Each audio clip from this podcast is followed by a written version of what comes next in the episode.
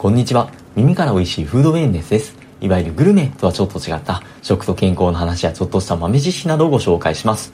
はて、今回は野菜と美肌みたいな感じの話なんですけども、まあ、一体お前何の話し始めんねんっていう感じなんですけども、今回紹介するベースになる書籍は、スーパーモデルの食卓っていう、前回もちょっと出てきたんですけども、とまあ、エリカ・アンギャルさんっていう、あの、元ミス・ユニバースの、とまあ、栄養コンサルタントをまあ、されていた方が書かれた書籍です。それ以外にもエリカ・アンギャルさんの和食の食べ方を知れば女性はもっと美しくなれるっていう書籍ですとか、あと Facebook の投稿などを参考にあの話をしていますので、お前にそんなことわかんのかみたいな話ではなくて、まあ、そのエリカ・アンギャルさんの言っていることだっていう風にご理解いただければと思います。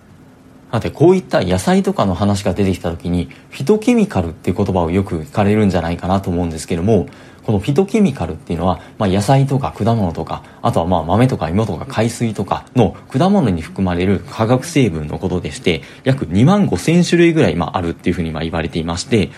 植物ってこう、自ら動くというか逃げることができないじゃないですか。まあ、そんな中でもその紫外線とか有害物質とか害虫とかから自分の身を守るために作り出した色素とか香りとかの成分の総称のことを言っています。その種類も効果も様々ではあるんですけども、そのうちの多くは、その細胞にダメージを与えたりとか、老化を促進したりとかするフリーラジカルっていう、まあ、いわゆる活性酸素と戦う抗酸化物質を多く含んでいるっていうのが特徴です。このフィトケミカルの中には、とまあ、カロテノイドとか、ポリフェノールとか、フラボノイドとか、まあ、あの、よく聞くような名前のものに分類をされていくんですけれども、今回はその中でもカロテノイドの話でして、赤とか黄色とか緑色の緑養食野菜とか果物に含まれる色素成分の総称なんですけども、例えばそのベータカロテンとかリコピンとかルテインとか、まあこれもよく聞く名前だと思うんですけども、そういったまあ様々な種類があります。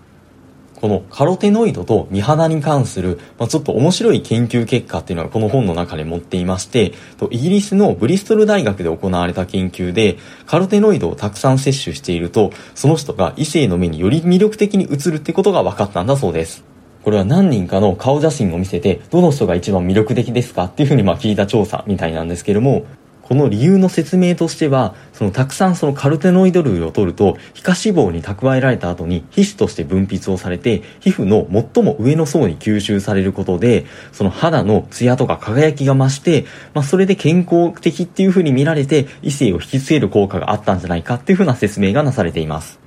この緑黄色野菜を多く摂ることによって手に入る自然なツヤ肌のことをカロテノイドグローっていう風に呼んだりもするらしいんですけども、それ以外にもカロテノイドは、まあ、その植物の紫外線から身を守るっていう効果があるので、そのカロテノイドを多く含む緑黄色野菜っていうのは、食べる日焼け止め、まあ、インターナルサンスクリーンっていうふうにも呼ばれたりするらしいです。またそれにも関連して、日本の岐阜大学で700人以上の日本人女性を対象に調査した研究で、緑黄色野菜を毎日 225g 取った人っていうのは、そうでない人に比べて、カラスの足跡。これ加齢による目尻のシワのことらしいんですけども、その目尻のシワがカラスの跡に似ていることから、クローズフィートっていう風に呼ばれるらしいんですけども、そのカラスの足跡、目尻のシワが優位に少なかったっていう風な報告もありまして、このカロテノイドには肌のアンチエイジング効果もあるんじゃないかっていう風に期待がされています。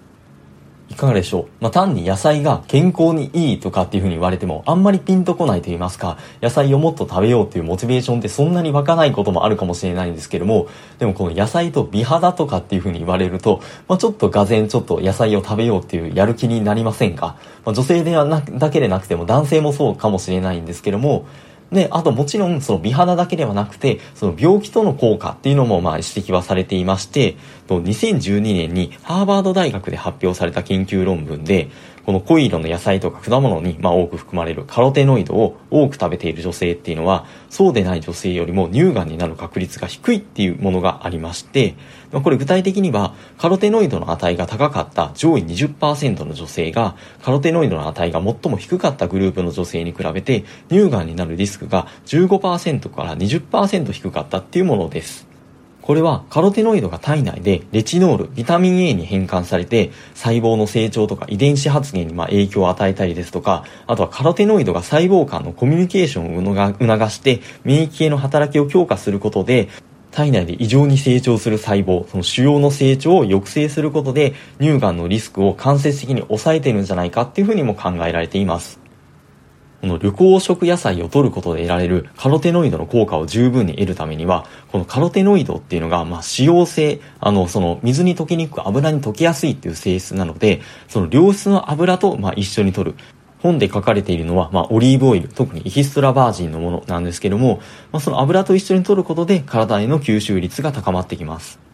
また今回はカロテノイドの話がメインだったんですけども、このフィトケミカルの中には他にもポリフェノールとかっていうのは血液の循環を改善する効果があるので、その肌の表面の血行が良くなるってことで、まあ、肌にも効果があるんじゃないかってことなので、まあ、そのフィトケミカルでも種類によって様々な効果があるので、いろんな種類の野菜、まあフルーツとかも含めて食べるようにするとまあ良さそうで、このフィトケミカルは色素、色の元になっている成分ってこともあるので、まあ、例えばそのトマトの赤色っていうのはリコピンっていう効果だったりですとか、あとは人参のオレンジなのはベータカロテンの効果だったりとかっていうような感じで、まあ、そのそ人それぞれ違う色があるので、やっぱりもう様々な違う色の野菜とか、まあ、あとフルーツとかを食べるようにすると、まあ、いろんなフィトケミカルを摂取することができるっていうことがあるので、エリカ・アンゲルさんの言葉を借りると、目指すはレインボーカラーの食卓っていうことで、アンチエイジング商品を探すのにベストな場所はコスメコーナーでもドラッグストアでもなくスーパーマーケットなんです。っていうことなので、まあ単にまあ健康目的ってだけでもなく、こう違うモチベーションを取りながら、まあ色とりどりの野菜を取り入れてみるのはいかがでしょうか。